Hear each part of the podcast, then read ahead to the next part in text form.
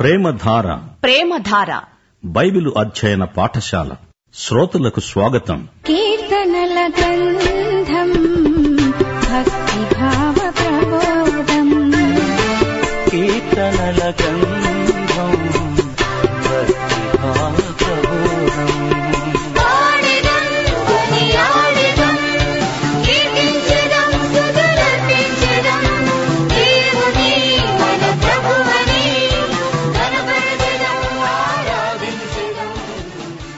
ప్రియ శ్రోతలు ఈ రోజున మన పాఠం నూట నలభై తొమ్మిదో కీర్తన జాగ్రత్తగా వినండి భక్తులు ఈ లోకంలో దేవుణ్ణి స్తుతిస్తూ ఉండాలని గేయకారుడు హెచ్చరిస్తున్నాడు మొదటి నాలుగు వచనాలు యహోవాను స్తుతించండి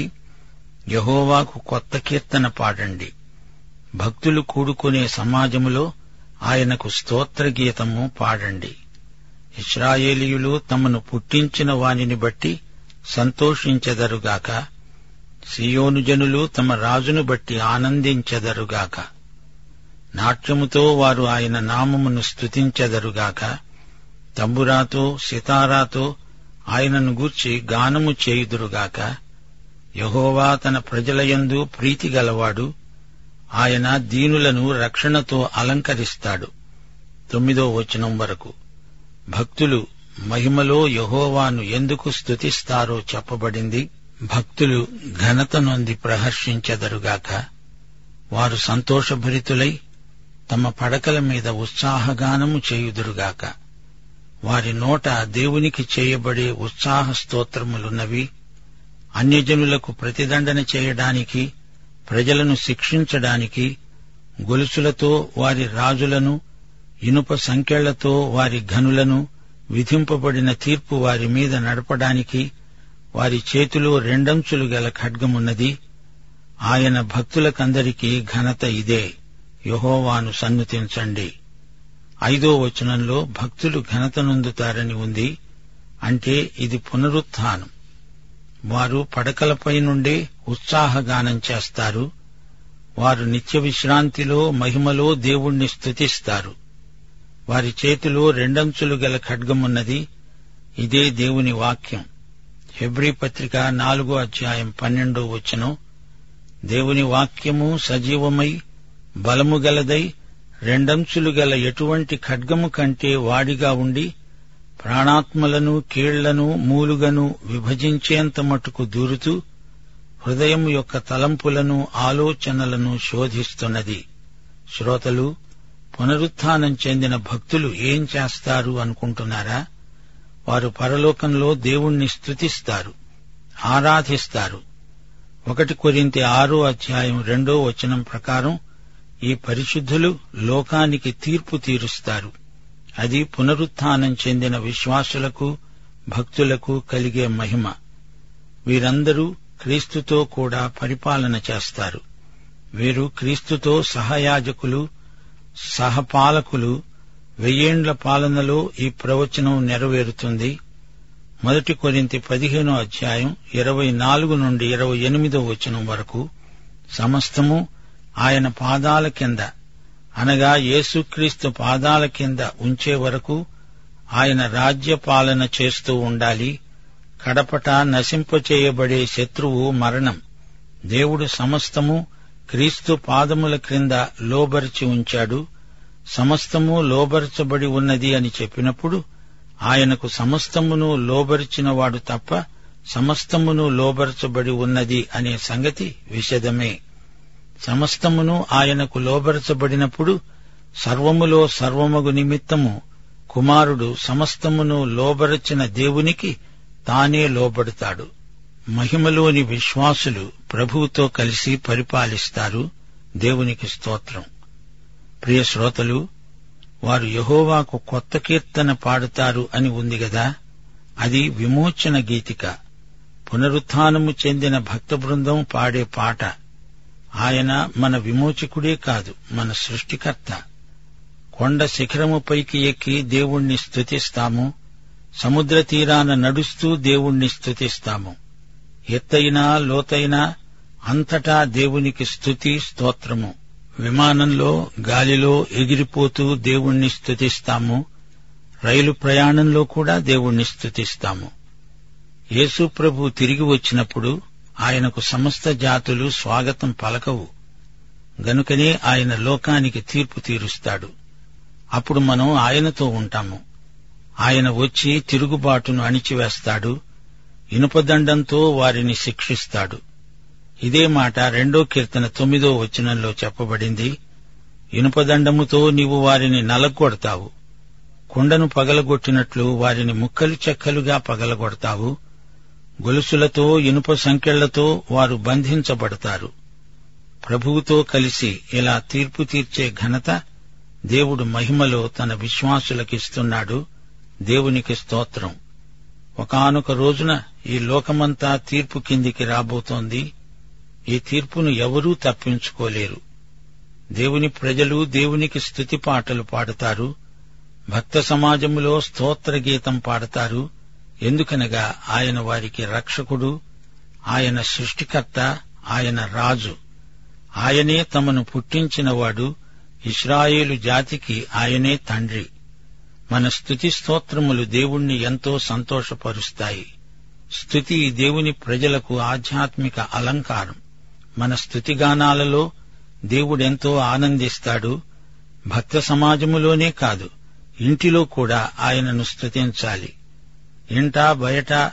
బ్రతికి ఉండగా చనిపోయి పునరుత్నులమయ్యాక కూడా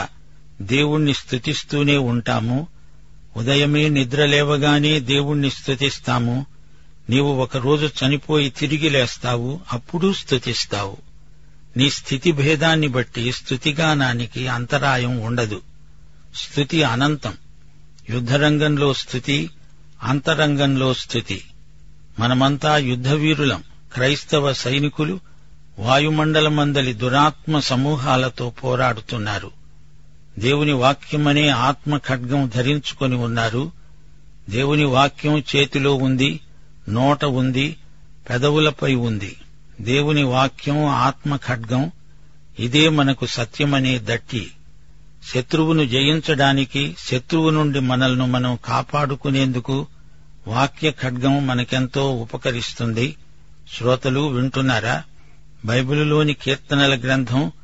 భక్తి గీతాల సంపుటం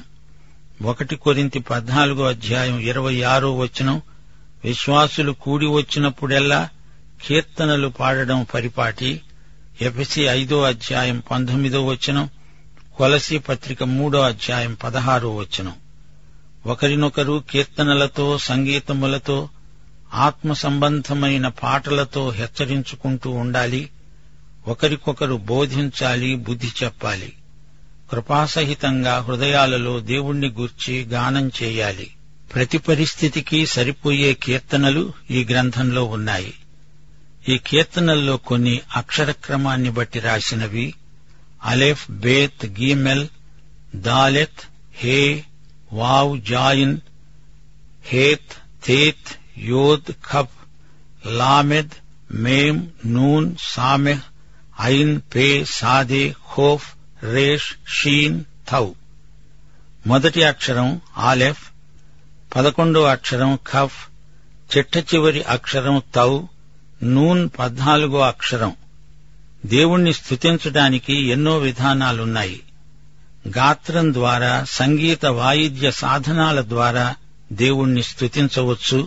మన హావభావాల ద్వారా దేవుణ్ణి స్తుతించటం జరుగుతూ ఉంది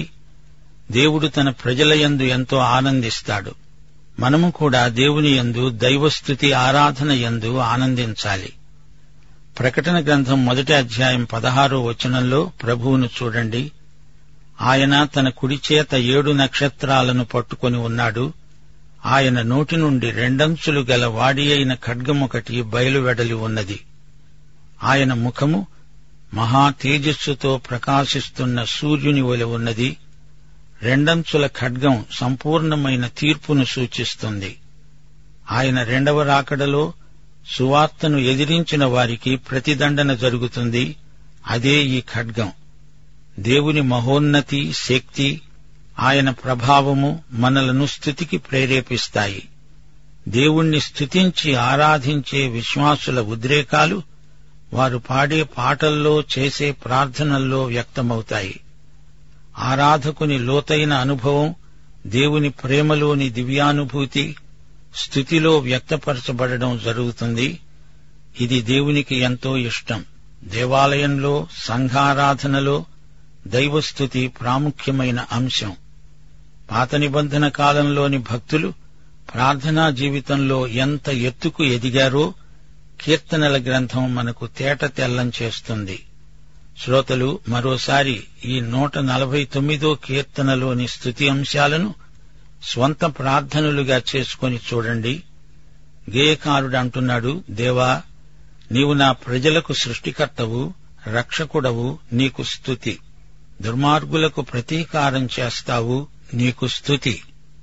ఆనందమయుడనై నీకు స్తుతిగానం చేస్తాను ప్రతిసారి నీకు కొత్త పాట పాడతాను ప్రతి ఉదయము క్రొత్తగా కరుణ చూపుతావు నీకు స్తుతి పరిశుద్ధులు పాడుకోవడానికి రోజుకో కొత్త పాట ఇస్తావు నీకే స్తుతి స్తోత్రము ఇస్రాయేలు ప్రజలు ఈజిప్టులో బానిసలుగా ఉండగా వారిని ఒక జాతిగా రూపొందించావు నీకు స్తుతి పరలోక రాజా నీకు స్తుతి దేవా నీవంటే మాకెంతో ఆనందం మా శరీర జీవాత్మలు నీ స్తుతిగానంలో నిమగ్నమైపోతున్నాయి ఇది మాకు మహానందం పరమానందం మా స్థితిగతులను అధిగమించిన ఆనందం నీయందు మాకున్నది మాయందు నీవు ఆనందిస్తున్నావు